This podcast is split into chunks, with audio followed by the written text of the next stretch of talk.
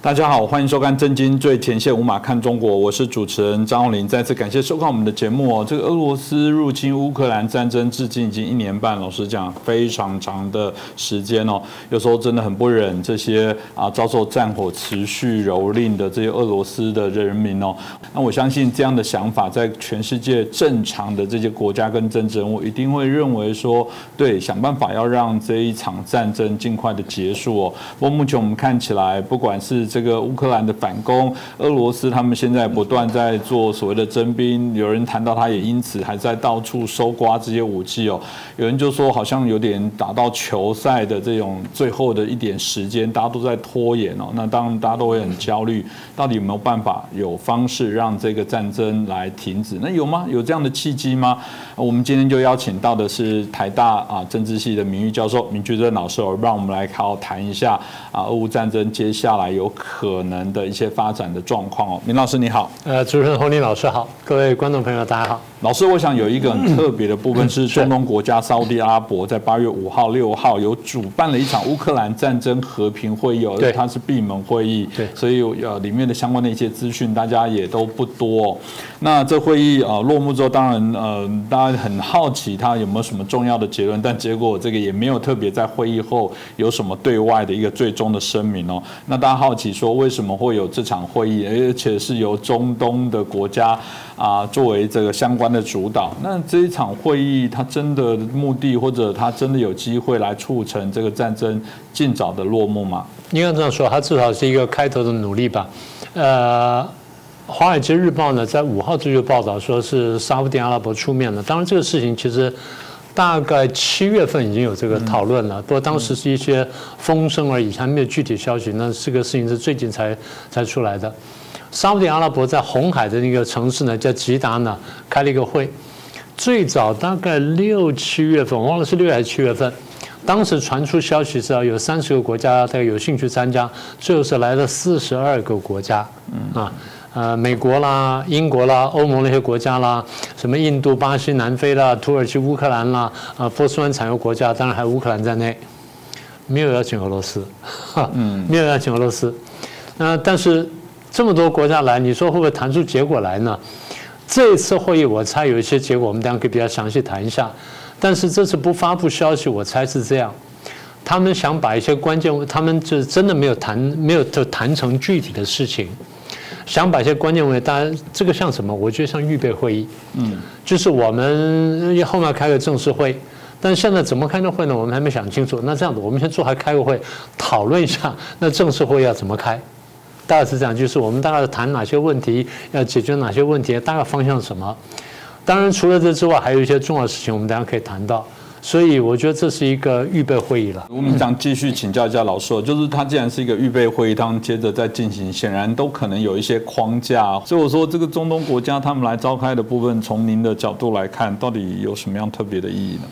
我觉得第一个你可以看到，就是至少刚刚不是讲了发布消息不多嘛，但是还是有些消息。我们看了一下，大部分参加的这些国家呢，是他们国家的国安顾问或者比较高阶的官员，所以这个重要性就不一样。它不是一个中低阶官员的会议，这第一个。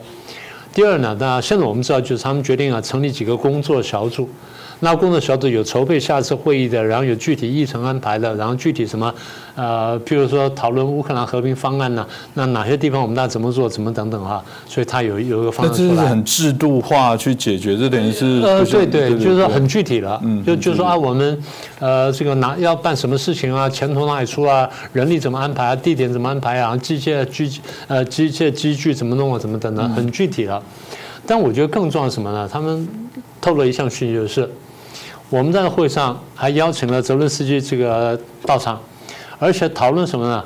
讨论泽连斯基去年十一月份提出的十点和平计划，哎，这个就很重要了。好，然后完了之后呢，出来发布的一些有限的消息说，部分与会者认为，不是全部啊，部分与会者认为，俄国跟乌克兰乌克兰未来的任何和平协议。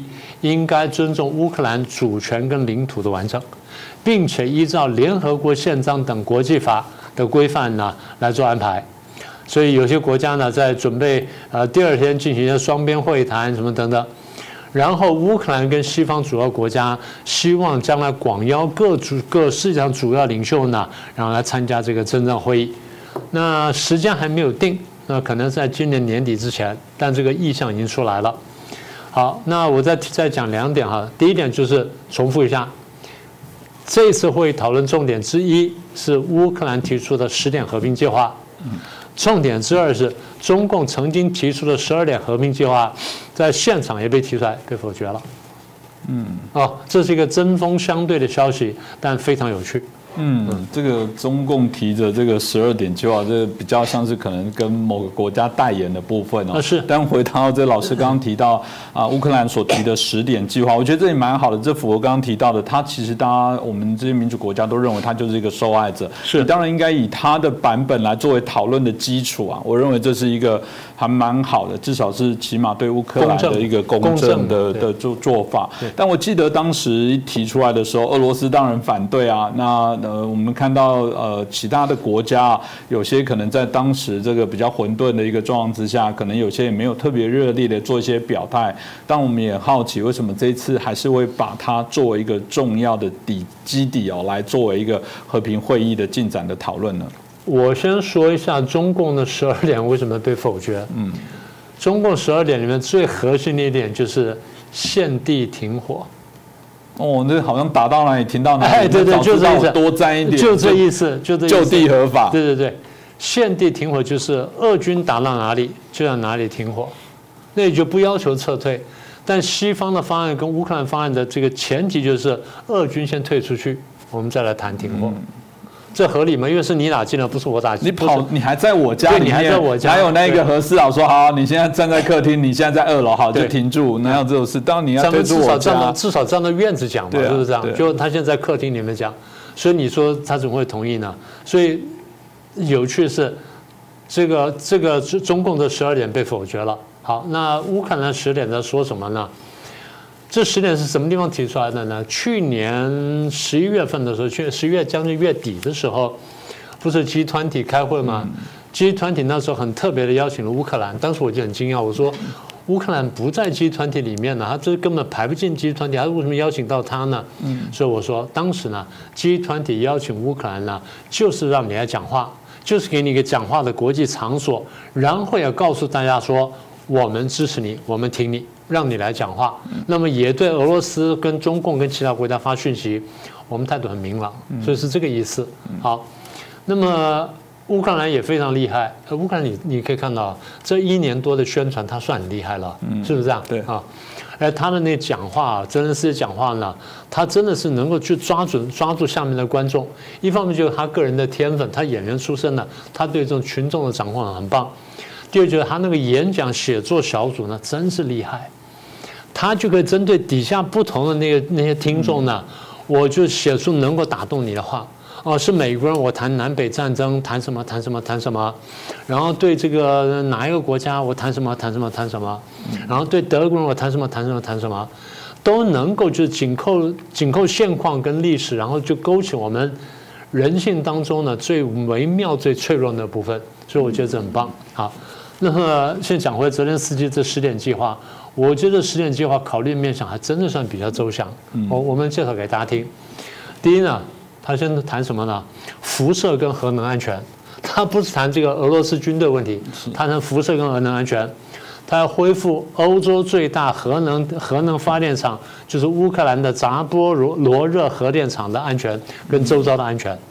为什么？因为这是欧洲最大的核能核能厂，而且呢，这个核能厂如果出什么问题了，欧洲大部分地区呢会受到影响。嗯，但是这个厂呢被俄罗斯占领了。好，这第一个。第二，粮食安全问题，同样不是俄俄国俄国撤兵的问题，谈粮食安全问题，要确保，要保护乌克兰能够向世界上最贫穷的国家出口谷物。我们过去跟大家讲过。乌克兰的小麦啦，什么大豆，什么等等，很多这些这些这个有农产品啊，在世界上都很重要。台湾吃的葵花籽油有相当部分是乌克兰来的，我后来看了一下那个那个标签。所以粮食安全这个很棒啊，考虑的很好。第三，能源安全，要限制俄罗斯的能源资源的价格，而协助乌克兰修复恢复电力基础设施，因为有半数以上遭到俄罗斯破坏。第四，释放所有囚犯跟被驱逐出境者，包括被驱逐到俄国的战俘跟儿童，这是人道主义的要求。嗯，前四点，第五点才讲恢复乌克兰领土的完整，俄罗斯必须尊重联合国宪章。泽伦斯基说：“这一点呢，没有商量的余地。所以前面讲了四点，讲核能、讲辐射、讲粮食、讲这个能源、讲什么？讲人道。到第五点才讲说，你俄罗斯军队撤出。我必须说，这个呃，这撰写的部分还蛮大气的。一般我们想象说，一定是先我的国家如何，他谈到了还是周遭国家。我觉得这一比之下，高下立判哦。然后第六点就是俄国撤军，并且停止敌对行动，重建。”乌克兰与俄罗斯边界，就我们要把边界确定下来，到底在什么地方？这第六点。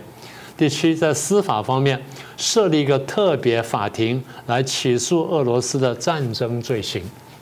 然后第八，预防生态灭绝方面要落实保护环境的需求，然后同时聚焦于排雷啊，排除地雷跟水雷，恢复水资源处理设施。嗯，啊，这都很具体的。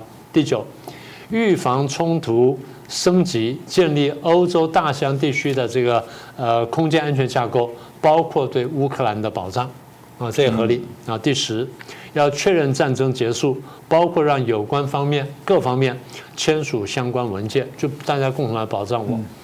所以你看到，我觉得乌克兰厉害就在这里哈，他一共列了十点，你一直以我们大家都以为。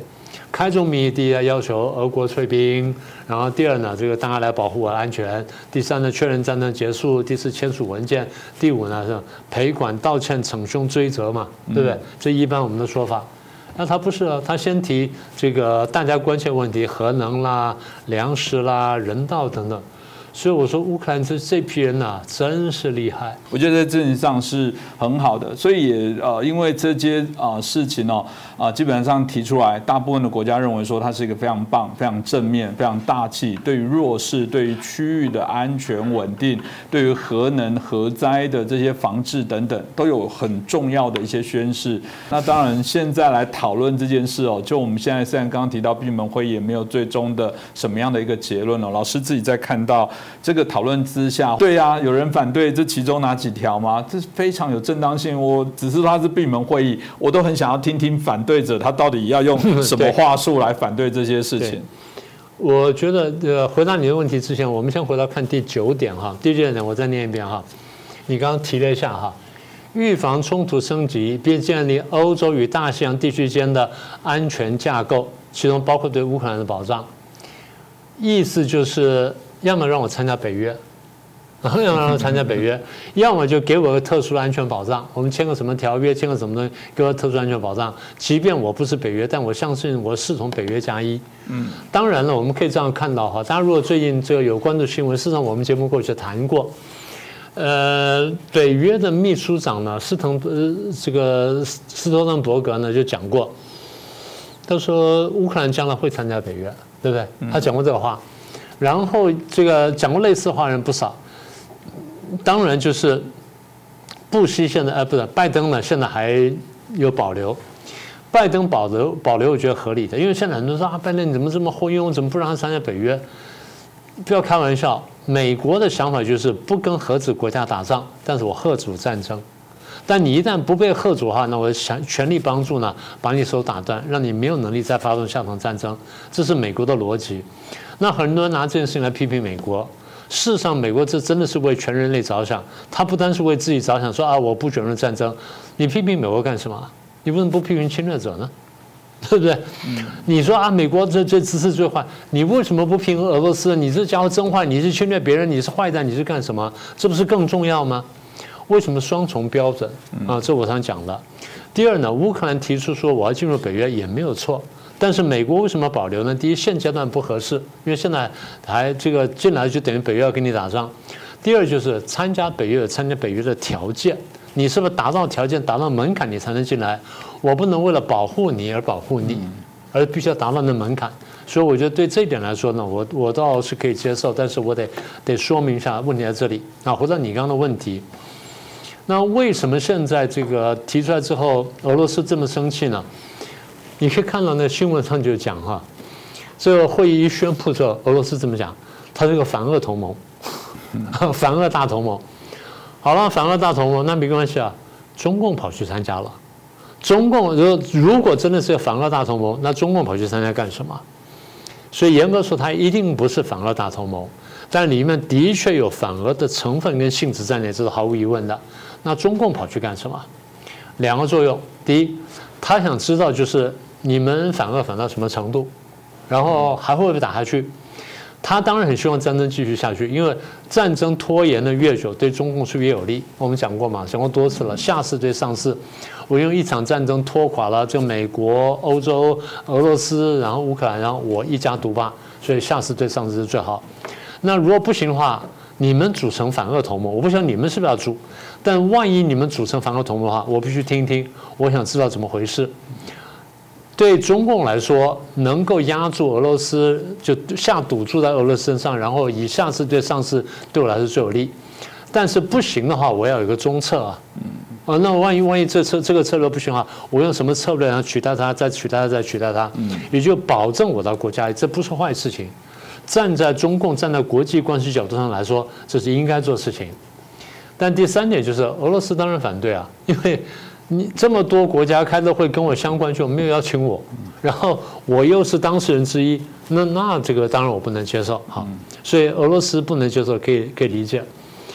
那么我们要问的是，欧美这些主流国家怎么看俄乌战争的现况？两句话啊，听起来有点怪，但并不矛盾。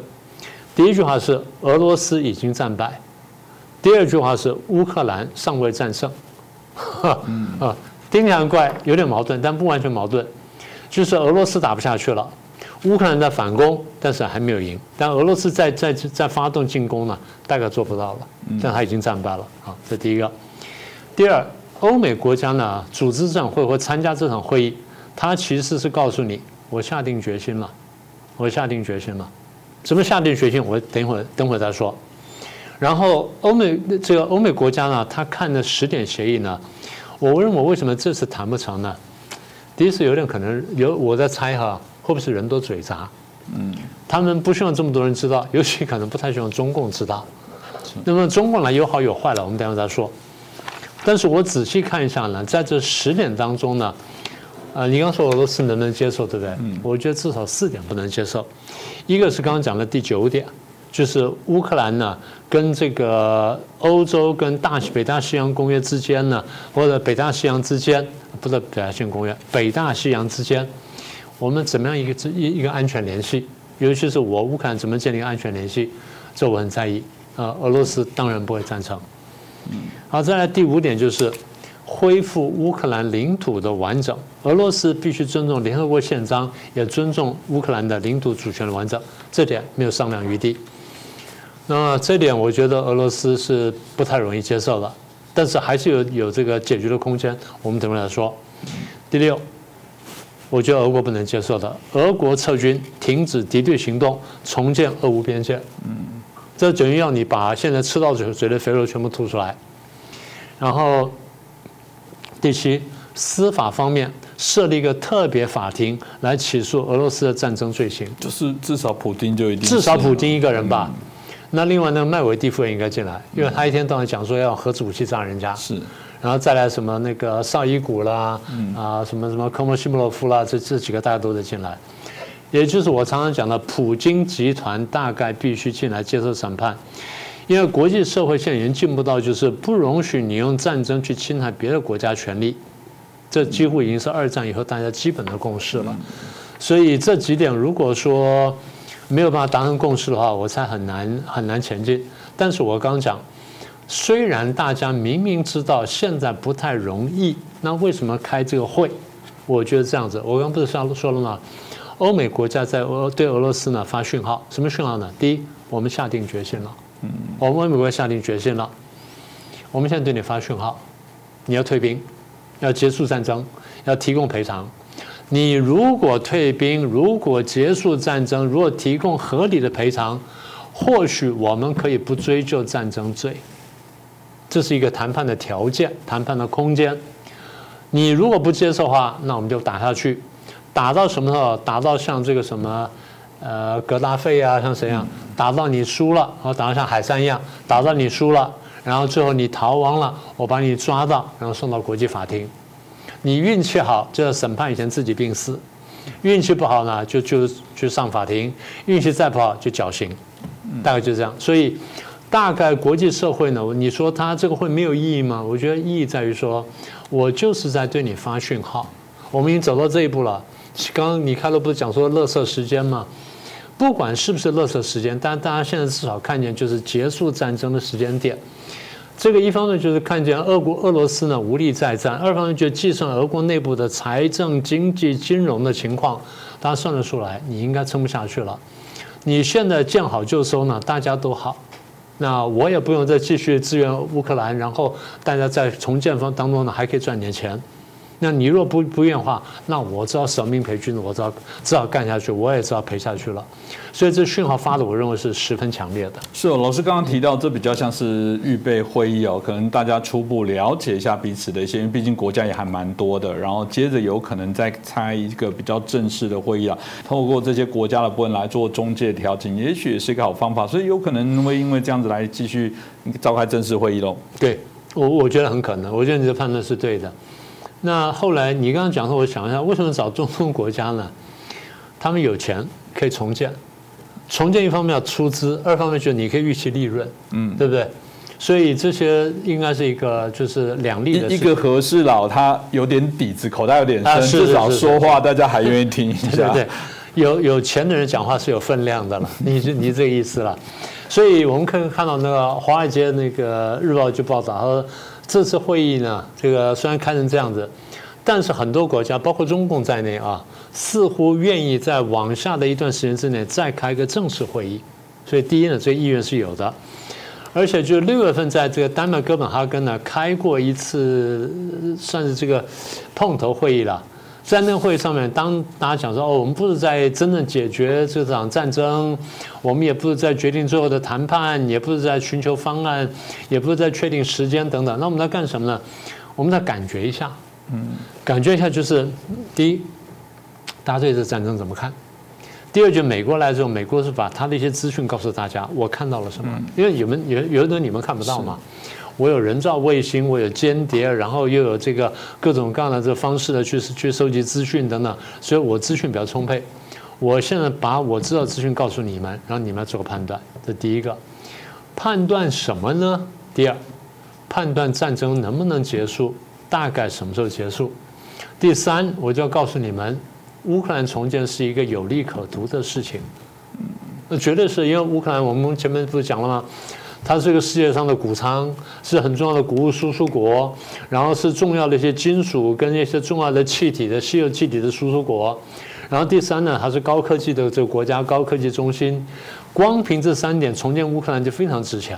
所以我常讲说，台湾也不能缺席，台湾你也必须进来参与。虽然台湾不受邀请，没有关系，台湾只要跟美国表达一下，台湾绝对有机会。为什么？台湾是科技重镇嘛。乌克兰重建一定需要很多晶片，需要很多半导体嘛？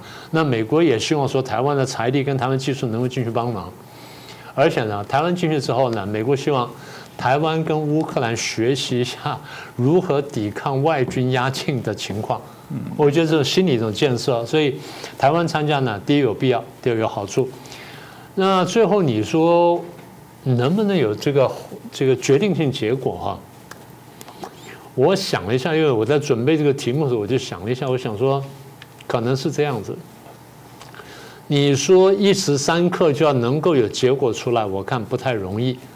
但是呢，大概看几个条件。我们常常就这样哈，在社会科学上呢，我们很难估算时间，但我们可以估算条件。嗯，什么叫时间跟条件呢？就是我不能说三月五号会会会成功，我只能说具备哪些哪些哪些条件的时候，这个事情可能发生。所以哪些哪些哪些条件就变成我们观察的先行指标，就是我们往未来看，这三个指标里面啊，第二指标已经出现了，我们就等一跟三。哦，第三个指标出现，我们就等一，一出现了，我们想这个事情大概可以成功。但如果三个指标第一呢没有出现，或者出现不完整，或甚至就退回去了，那就另当别论了。所以现在我在想，就是条件是什么呢？第一，我们刚前面不是讲俄罗斯已经战败，但乌克兰尚未战胜吗？嗯。现在看起来就是俄罗斯战败是必然的。但乌克兰仍然有可能战胜，那问题就是看它胜到什么程度，然后胜到多大跟多快的规模，这是第一个。讲的简单点就是看乌克兰反攻是否有效果，这第一个。第二，看看乌克兰反攻到一半的时候，俄罗斯愿意在什么时候地方收手。俄罗斯最后他会算出来的。因为你刚刚讲了那那几条嘛，我们不说十条嘛，至少第五条、第六条、第七条、第九条跟它直接相关嘛，那他就要算一算了。如果说我在什么时候收手停下来，我丢出和谈的意愿的话，我可以不要保住哪一条？可以不要保住哪一条？可以不要保住哪一条？所以双方就在进退之间呢，在计算这个分寸，说我在我的应该这样说吧，用我们最简单的话说，我俄罗斯停损点在哪里？嗯。乌克兰的停损点在于欧美各国判断你的反攻到底会不会赢，我还要不要帮他去？俄罗斯停损点在于我要计算我还能撑多久，我用撑的这些几个点，我能换来什么样的谈判空间？所以大概在在当中呢去磨，这个磨多久？他们说我们不知道，我们只知道刚刚那几个条件，只能是这样。是啊，我想我们大家应该都很希望这个俄乌战争真的尽快的落幕。任何再多多一天，我觉得都不是地球上所有这个啊人的福气哦。我们真的很希望透过这十点，让大家思考一下，没有理由不支持这样的一些和平协议。我们也希望大家，因为透过这一节了解啊，对于这些和平的一些谈判，可以做一些更深度的了解。这是我们大家最期待的部分。那今天再次感谢明志正老师，也感谢大家的收看。希望我们这一节的节目，欢迎帮我们转。传、按赞、分享给更多的好朋友，再次感谢大家。各位震惊最前线的好朋友们，我是主持人张宏林，欢迎订阅我们的频道，也记得打开小铃铛，掌握最新节目通知，让精彩评论不错过。更欢迎留言、转传影片。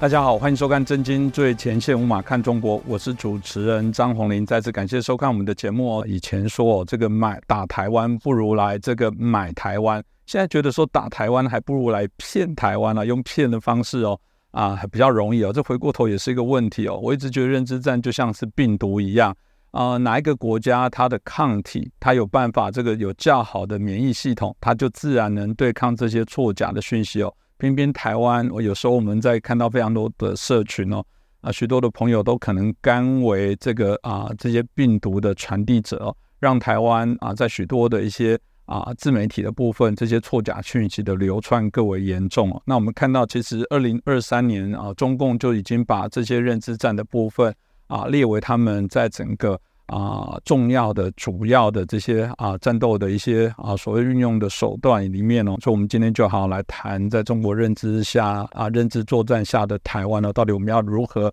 啊来应对？那今天很开心，我们邀请到的日本产经新闻台北支局长，我们石板明夫先生啊，主持人好，大家好。是，我想谢谢石板先生再次接受我们的一些访问哦。那我们知道，这个美国国防部近评估办公室在二零一四年的研究报告，他有说，其实二零二三年的时候啊，中共就已经把这个部分放在他们里面战略很重要的一些内容啊。当时大家不以为意，但后来大家发现啊，不是这么一回事哦。在二零一零左右，大家开始觉得好像呃苗头不对，所以我想我们就请教一下石板先生哦，就是我们刚刚提到的所谓的。啊，中共解放军的这个新三战，这到底是什么呢？为什么大家开始在关注，甚至美国也觉得必须要啊很严密的来注意，甚至有可能会对美国产生严重的影响？呃，您刚才讲的中国就是说打台湾、买台湾、骗台湾，其实这三个选项是这么多年以来中共一直放在桌面上的，但是说呢，打台湾呢打不过，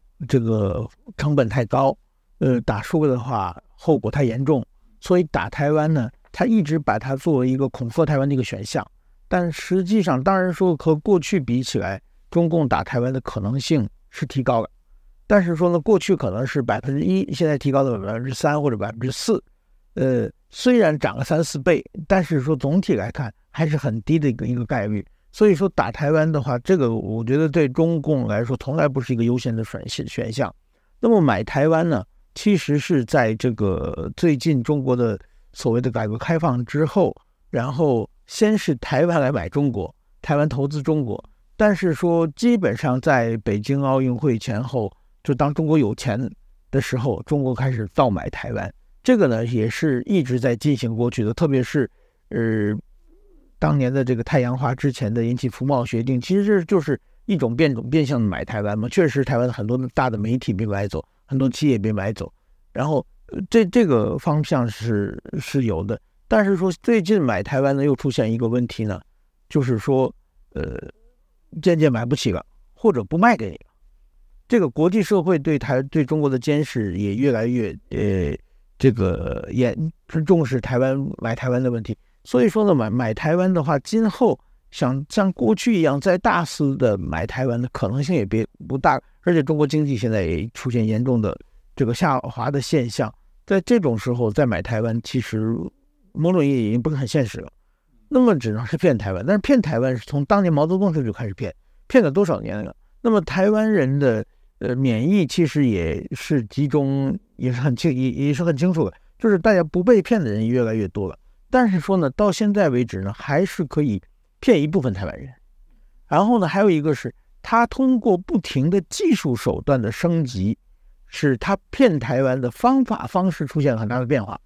过去可能买一家亲中的媒体，但是亲中的媒体的话呢，那很多台湾本土人办首先就不定了。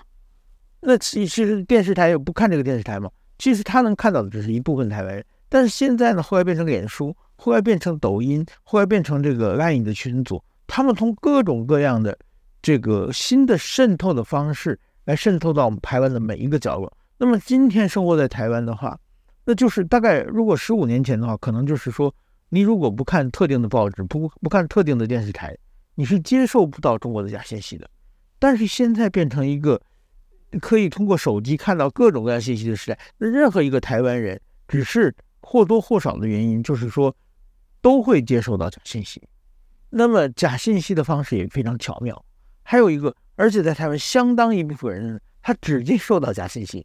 所以说，这这是一个呃比较骗台湾的一个新的方式和方法。那么呃，同时我觉得呢，但是说，我就我并不认为中国对台湾的政策是很成功的。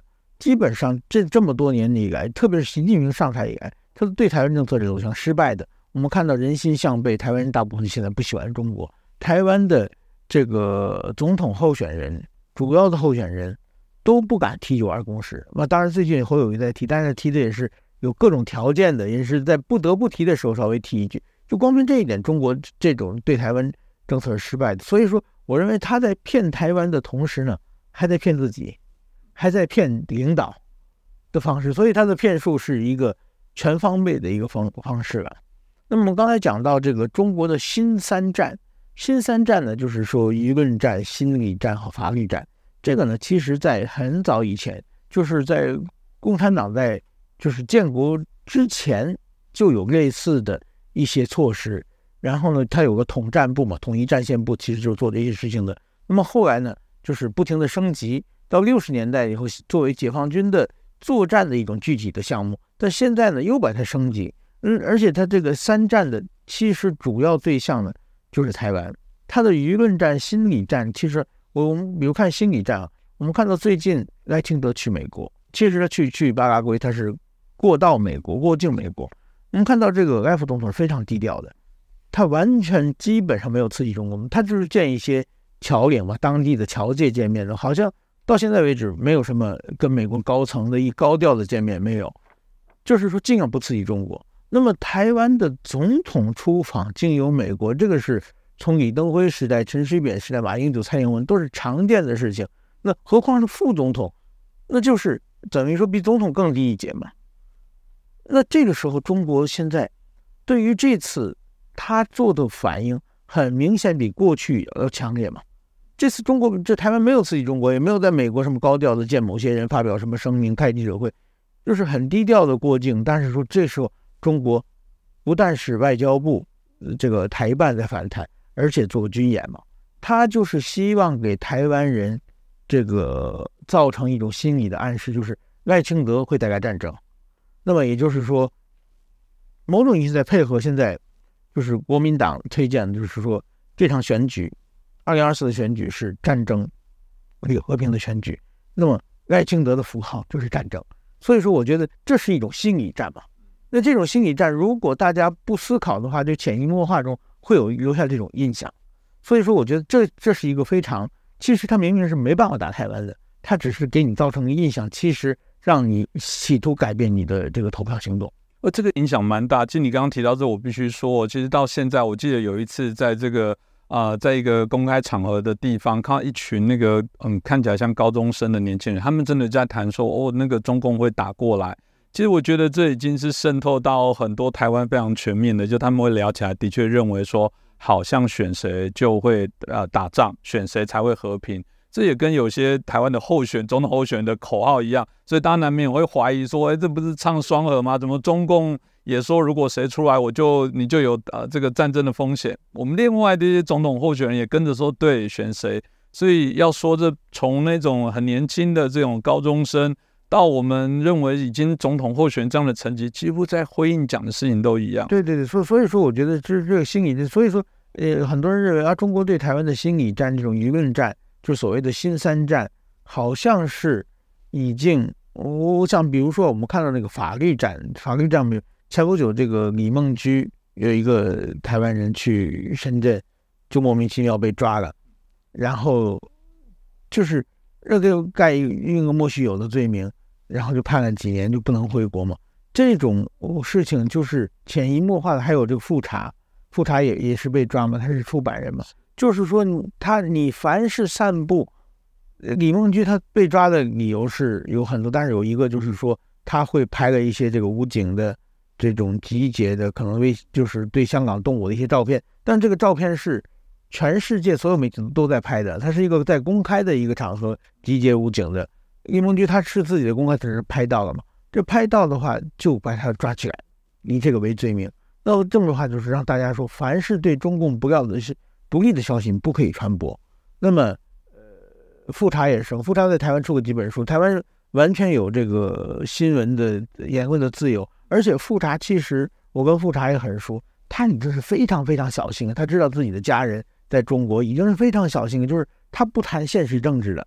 我们跟印谈经经常谈什么，就是说满清怎么样啊？这个当时宋朝、南宋跟金的战争，都我们过去他也我请过他上节目，我们自己也做多谈多少次。现实政治上是不敢谈的，但是即使这样的话，也是被抓。这个这样的话，其实我觉得就是给大家一个印象：你不能批评中国，你对中国任何有不利的消息，你不能传播。相反的，对民进党不利的消息，你可以大传特传。就这种心，这也是一个心理。另外一个，你如果如果说你得罪到中国的话，那中国就是随时可以抓你。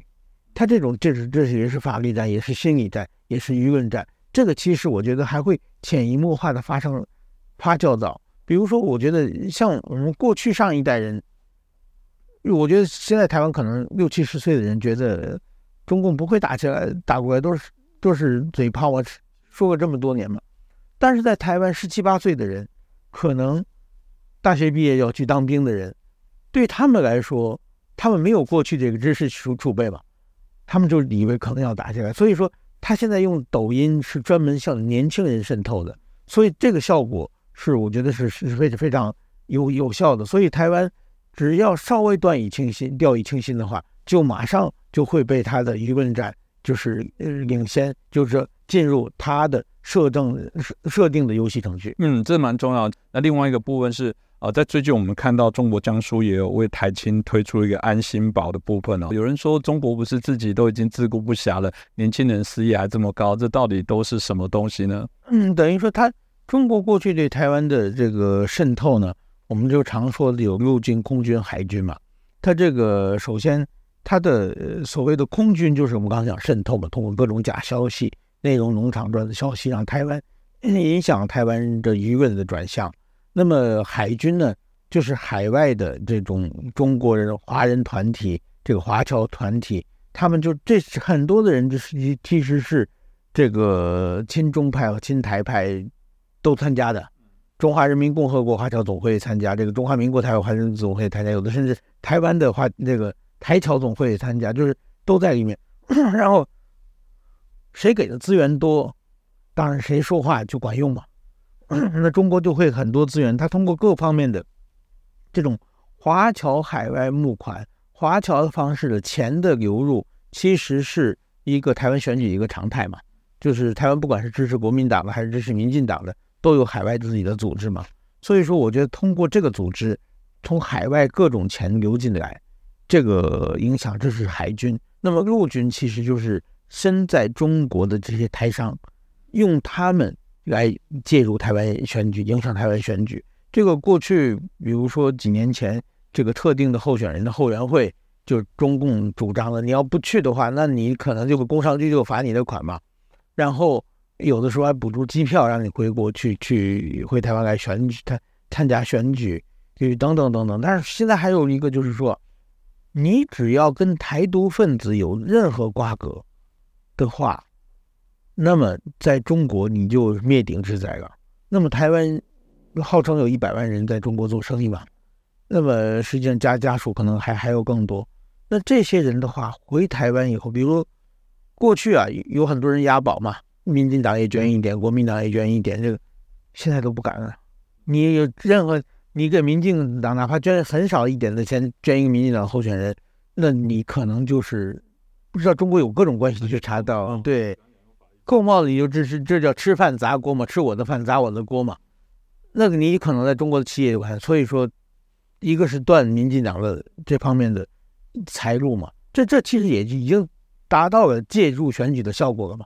平常大家去正常的这个捐款行为是按照自己的政治理念，或者现在就是说不不敢碰，而且就是比如说民进党的造势集集会啊，各方参会啊，也不敢参加。参加万一被人拍到照片的话，就就就是通过这种，就是说你你听话，我给你点好处，给你一点优惠，政策上优惠；你不听话，我就罚死你。所以说，在这种情况下，大家还是。这个当然说，最近这几年台商的影响力是在降低，但是说还是，毕竟应该还有几十万人嘛。这些人的话，对台湾的选举还是有影响。呃，从我们看到了中共在整个刚刚提到的这个新三战的这些所谓的相关的这些啊策略哦，我们看到有许多的部分，这也延伸到说这些事情包含对外部的影响，同时对内部的一些清洗哦。火箭军在我们过去节目当中也谈过几次哦，那。啊，针对这部分，大家也很好奇，说火箭军是中共非常重要的军种，这么重要的军种，未来在打台湾也是作为先锋。既然会被这么大规模的清洗，您怎么看待这次解放军相对的这些事件呢？呃，我认为就是说，首先这个解放军，他这这中国的军队里面贪腐是一个常态，您如果抓任何人的话，就一定会会有问题的。那么。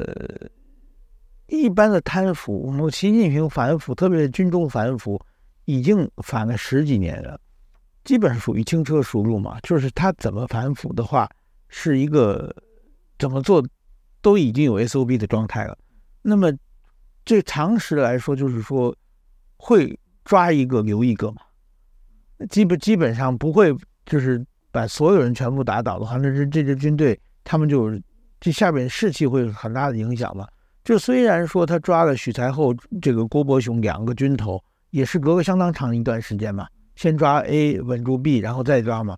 但是这次火箭军他是整个连窝端被团灭嘛。那被团灭的话呢，一定不是贪腐问题，贪腐问题有各种操作方法，比如说这个杀一儆百，对不对？或者是捉大放小，有很有很多很多的方法嘛。那么这一次呢，就是一定在忠诚问题出了问题。至少习近平怀疑他们忠诚出问题，所以中国呢，一定这种事一定是权力斗争。那么，一定是权力斗争呢？当然说，一个直接的原因，大家现在传的就是说，呃，美国在去年好像登一个杂志，把这个火箭军的所有的人事啊、配置各方面的武器全登出来了，这是说明有泄密嘛？但是光有一件泄密，泄密一定是某个人泄密的嘛，或者某几个人泄密的，不可能全军一起泄密的嘛？所以说，这个我可能只能解释一部分，但是最大的部分呢，还是我觉得就是说，习近平他的领军的风格，他的这个方针和这个军方出现了严重的冲突啊。我比较有一个蛮奇怪的注意，就是说，习近平现在传出一张照片，说火箭军有一个副司令叫吴国华，他自杀了，在他的灵堂上，我们见到一个就是说，一个叫张小杨的一一个就是太子党。那张小杨呢，过去也是这个军方呃出来的，他主要是他父亲叫张震。那么张小杨的哥哥叫张海洋，张海洋其实呢。可以说是他过去常年担任二炮部队，就是火箭军部队的前身嘛。那么他基本上火箭军的这些，他当年担任政委，所以说这些这个怎么说呢？二炮的政委就是火箭军建军以后，这些人基本上都是张海洋提拔提拔上来的。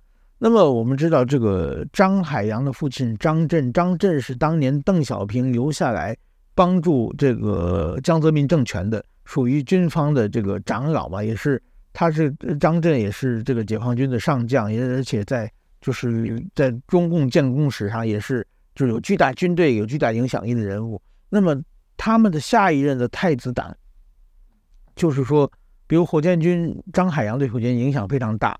那么这一次习近平呢，习近平我们看到他一一开始前几年，他是依靠太子党来打别打别的贪腐。那么这几年他开始反手来收拾太子党嘛？那比如说，呃，刘亚洲，呃，就是李先念的女婿也被抓起来了嘛。那么我我认为这个这个习近平应该是和张海洋，就是张氏家族，张氏家族又是火箭军影响力，所以说这方面是有一一定冲突，让习近平感到了自己的不安全感，所以说不得不换。我认为权力斗争的方方向很大。而且呢，跟习近平最最近他一连串的在整肃太子党是有关系的。但是我觉得这这个对台台湾来说绝对是好事啊！火箭军就是老虎的牙齿啊，就是现现代战争任何都是都是从飞弹部队开始进进打第一枪嘛。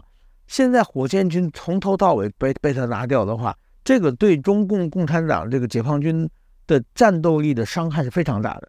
而且今后习近平现在。调一个空军的，调一个海军的去火箭军当这个政委和司令，那基本上是下面是不听的。所以说他要这个一个是清除清除流毒，另外一个要这个把就是说安插新的亲亲信，重新建军。那么现在等于说张海洋、张小杨他们还没有被打倒，那这些军头的话博弈还在继续。所以说，我认为这次对共产党、对习近平、对解放军的。打击都是非常大。是我好奇，就延续问一下，当秦刚有人说这对这件事情有一些关联啊，虽然说已经过一段时间了，我记得您也啊过去也在其他媒体也提到说，跟秦刚的部分过去都有过这个啊互动的经验啊，所以他也跟之前火箭军也有可能有些关联吗？不，秦刚呢，他是这样的，秦刚是呢国呃那个国际关系学院毕业的，就是说中国的国家安全部系统出来的，他他其实秦刚进外交部。是等于说是他是半路出家了，所以说他就是然后一路最近几年一路受到提拔，这得罪了很多的人。我觉得这个内部有外外交部内部的斗争的元元元素，但是说说他跟火箭军有关系，这个我按照我常年对中共的观察，我认为是没有关系的。中共有中共的军方的系统，有安全部的系统，有外交的系统，外交系统跟安全部系统是可以互通这个互动的。但是说军方的系统是完全是独立独立王国，那么火箭军应该这个火箭军的问题应该是跟秦刚问题不是有很大的问题，但是说可以说明了什么呢？中共就是说对习近平来说最重要的一个是外交，一个是国防嘛。现在最重要的两个部门同时出事，这个有可能是整个的这个在太子党和习近平的斗争。一就是也也许是另外一个，也就是党内的反习势力和习近平势力的斗争已经进入白热白热化的阶段。这个我觉得绝不是空穴来风，绝不是一个偶然的。习近平的秦刚是他一手提拔上来的。那么火箭军，火箭军这次拿到前这个火箭军以前的这个司令是魏凤和，魏凤和是习近平他第一次，他是二零一二年的。担任这个选上共产党总书记以后，为了习魏凤和一个人召开了一场上将的授衔仪式，是以魏魏凤和魏凤和也是他一一把提提拔出来的。所以不管秦刚、魏魏凤和，都是习近平他自己提拔上来的人。那现在他也不得不挥泪斩马谡，就说明现在在党内等于说这种反弹效果有什么原因让习近平自己不得不对付自自己提拔上来的人？这个是其实受的伤害最大的是日本人。这石板先生说明哦，其实我们看到啊，习近平不只是所谓的这个啊，他的军事、他的外交受到重挫，大家都知道中国内部的经济的问题其实也不会非常的小。之前恒大地产的部分，大家已经看到了，产生非常多的一些问题哦。现在哦，这个啊，碧桂园的部分，大家号称中国这个哦，还不是叫做中国最大，叫做宇宙最大啊房企哦。宇宙最大的房企现在看起来也摇摇欲坠，有许多问题哦。中国内部现在许多经济学家也呼吁哦，这个中国政府一定要去救，不然会产生严重的问题。到底有多严重？这是很明显，这个泡沫经济要崩崩掉了嘛？这个其实，在人类历史上，最近一百年的历史上，绝对不是新鲜事嘛。日本大概在二三十年前、三十年前就崩过一次嘛。那么就是说，泡沫长大了，当然当远远的脱离一个实体经济，脱离一个人们的购买力，脱离一个人们的这个刚性需求的情况之下，这个房子其实它就是看到谁喊谁喊第一声这个国王没有穿衣服的时候。然后大家一起跑掉嘛，就是这么一个过程。那么很明显，就是说中国的，我觉得就是那江泽民的时代，他其实是就是说在中国经济是发展的很多。但是后来到胡锦涛时代的话，基本上就靠房地产来养中国经济。这经过相当长的一一段时间，我记得我在这个北京的时候。那个时候有一段时间是日本的那个前国家队的教练到中国的杭州绿城队，也当这个足球教练。那个时候我做报道的时候，我我有一段时间一直在听着看这个中超足球队啊。那是杭州绿城也是浙江省最大的不动产嘛。那当时中国最强的是浙广州恒大，然后什么富力，从头到尾全是不动产的，全是足球队，所有足球队几乎全是这个房地产公司在踢嘛。就是大家都有钱，特别是那恒大队请来了全世界很多大牌的选手。那个时候，其实我们都觉得不对。我觉得这这个怎么可能？就是说，一个国家的经济全靠房地产来支撑，这绝对是经济很畸形。但是后来中国所谓的打压房价怎么样？多少年？但是说一直就是说政府，其实我觉得，呃，这个温家宝后来到李克强前面，他其实没有勇气，他知道打下去中国经济会垮掉嘛。所以最后还不得不对被恒大、碧桂园这些企业被绑架，政府，然后政府不得不呃用很多方法去帮助他，让他渡过难关。但是习近平呢，我想他可能这习近平就是不不是很会治国嘛，他对很多的问问题的认识不全面、不深刻，很太太简单。所以说他这次，我觉得去年恒大出事，今年碧桂园出事，这个我认为是暴风雨。来临前的一场小雨或者几个雨滴而已啊！今后中国的每个地方，整个中国经济都是靠房子房地产支撑起来的，而且中国的房地产已经远远超过了大家的购买能能力了。所以说我当然说，这房地产垮掉的话，银行就会垮掉了。那银行垮掉的话，这个日日本是失去了十年，失去二十年，失去三十年。日本泡沫经济之后，连续三十年一直没没有重新起来。但日本最早说过失去十年的时候，那个时候大量的政府用各种方法解决这个呆账死账的问题。那个时候出现了十年九相的状况，十年换了九个首相。大家的不满是通过改变首相，通过政治上的不停的换人，来把这个国家安定维持住。这是民主国家可以做到的事情。但 是在中国，共产党是不可能换人的嘛。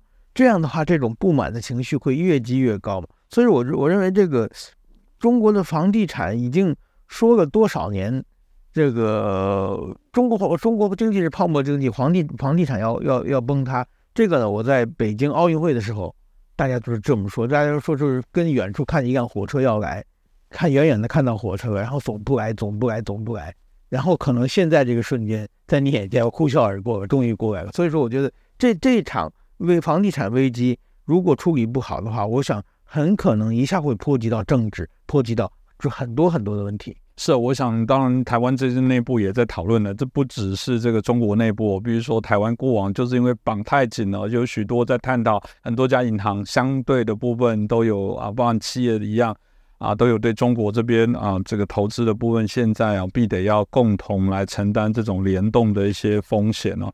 那当呃我们看到中国呃一开始也提到了中国在对台湾的各种手段策略底下，这个从原来的这个打台湾，到最后的买台湾，到现在用骗台湾，当然钱不多也只好用骗的。我们过去也看到有很多的媒体哦，看起来也有可能像是中共在台湾的这些代言哦。那这到底是新闻自由，或者背后有可能被收买，这个非常的复杂。所以我想也很谢谢哦，石板先生啊，前阵大家看到有介绍了这个。啊，几本新书哦，包含认知战下的台湾哦，这个部分来讲也是里面提到非常多很重要的这些资讯哦，我觉得大家也可以参考。那我想总归大家还是知道台湾面对认知战，当时白先刚刚也说过，比较乐观的说台湾还是有一点点抗体，不过它总是会在研发更强的病毒哦。所以台湾到底要怎么去面对中共这种认知战呢？特别尤其接下来这么重要的选举。对，我觉我觉得这这两本这两本书是我和李志德还有这个菲尔史密斯，我们三个人。这李志德是当时台湾资深媒体人，我是在日本一直做新闻的。菲尔史密斯一直是路透社的，也就是说，我们从各个角度来看台湾的选举。所以我觉得，就是说，台湾的选举某种意义上，它这认知战有各种各样的方法。比如说，我们看到这场选举已经打到现在，但是所有的话题。基本上很少在谈一些对台湾人民认为最关关键的时刻，就是一旦两岸问题有人提，但是没有深入讨论，没有放在那里。这我我这个 A 阵营主张一二三，这个 B 阵营反驳一二三以后举出四五六，或者没有这这方面的，就是互相的在玩文字游戏。但是重要的话，比如说前不久的这个性骚扰问题，吵了好几个月，那么性骚扰问题的话，就会变成互相指责。其实每个党都有，然后呢，你每个党都有的，其实你有很多的把它提升上来就可以了嘛。然后就互相的打成一团乱战，然后就是追结，呃，一直在纠结的很多很多很细节的地方。然后性骚扰问题之后呢，然后又在谈，就是说，呃，某某人出来不出来选，嗯，某某人要不要退选，要不要和，就是其实真正的，比如说，我觉得台湾更重要的，比如说发这个呃能源问题。核发电到底应该怎么样？这个问题其实马上台湾就应该面对的问题，基本上没有一个讨论嘛，就是一下子就把它变成一个政治，然后互相谩骂的一个方法。所以我觉得这种方法的这种诱导是整个台湾社会一直蔓延在一种分裂、撕裂、撕裂、仇恨的互相谩骂的一一个过程之中。那真正该解决的很多很多的问题。没有一个理性的一个思考和讨论，我觉得这一点的话，也是我我认为是一个很严重的问题了。就是真的永永远选举，现现在这这几个月一直担心，一直关心谁是第三名嘛？选举第一名才能赢。对，所以说我觉得这这是一个蛮蛮奇怪的事情。这的确也是总统的高度是包含外交跟国防，也是石板先生所说的。按理大家应该检视谁能在外交、国防各项部分做更好的内容。不过最简约的方法，他就告诉你，反正选他就是打仗，选他就是和平，你也不用讨论，也没有什么再细致的啊去深入谈这些问题。所以那怎么办呢？这听起来虽然我们看起来台湾人，您刚刚提说的，就是长期来看台湾还是有点抗体，但会不会病毒更强，或者接下来可能再有一波包含中共对台湾的各种各式各样的一些扰动？我我我觉得会有啊，就是渗透战的这个渗透的各种方法，我在这这本书也稍微提到了一一部分啊，就是认知战啊，比如台湾最开始对台湾认知的，呃，刚才讲是买买大媒体嘛，把你的新闻报纸买报社买下来，把你的电视台买下来的话，基本上就我可以发声了嘛。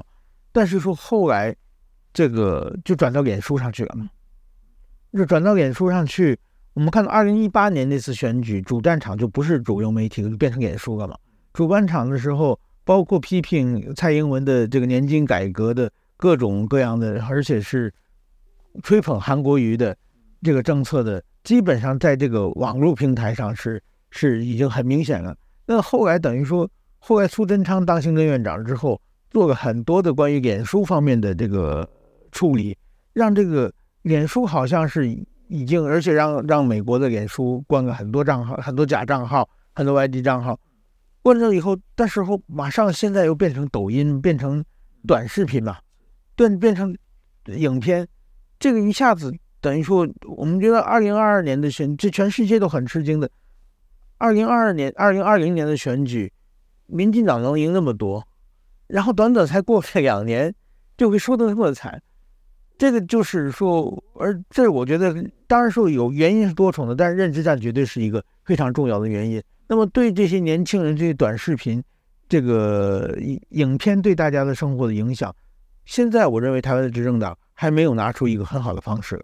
那么这个会用什么程度？来影响到二零二四选举，我觉得这是一个很深刻的问题。嗯，我讲的值得我们来关注啊，因为我记得台湾有讨论到一个很很为难的问题哦，比方说大家都认为说，当然不要用微信，不要用抖音，但台湾还是有一定的人在使用。台湾基本上这部分还是在自由多元的一个状况之下，你可以限定公务人员、政府，但问题来了，当你的政府。没有机会来把这些正式的讯息放在，比方说这个抖音里面，然后反而抖音都流窜的这些错假的部分，而偏偏民众或者年轻人使用它有一定的依赖性的时候，你变成没有机会平衡。因为老实说，即便是脸书，也许这边在使用者还很平均。当你有人想 A，有人会贴 B，但当有一边这民众明明还是有一定的，尤其是年轻有附着度，而大家又说不要去碰它。这时候就反而让那些错假讯息在那边成为更大的温床，所以这也是很为难的部分。那到底要用不要用？到底该不该有去做反制的一些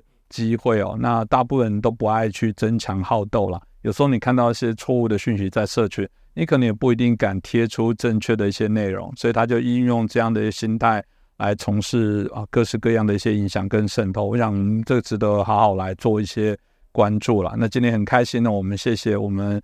啊，曾经新闻台北支局长的石板明夫先生再次来接受我们的访问，也介绍非常多重要的讯息。我们希望下次还有机会邀请他啊来参加我们节目。同样，如果你对这个我们的新书就认知战下的台湾这一系列的书本有兴趣哦，也欢迎可以啊这个上网或者到书店可以来支持一下。再次谢谢石板先生，啊，谢谢。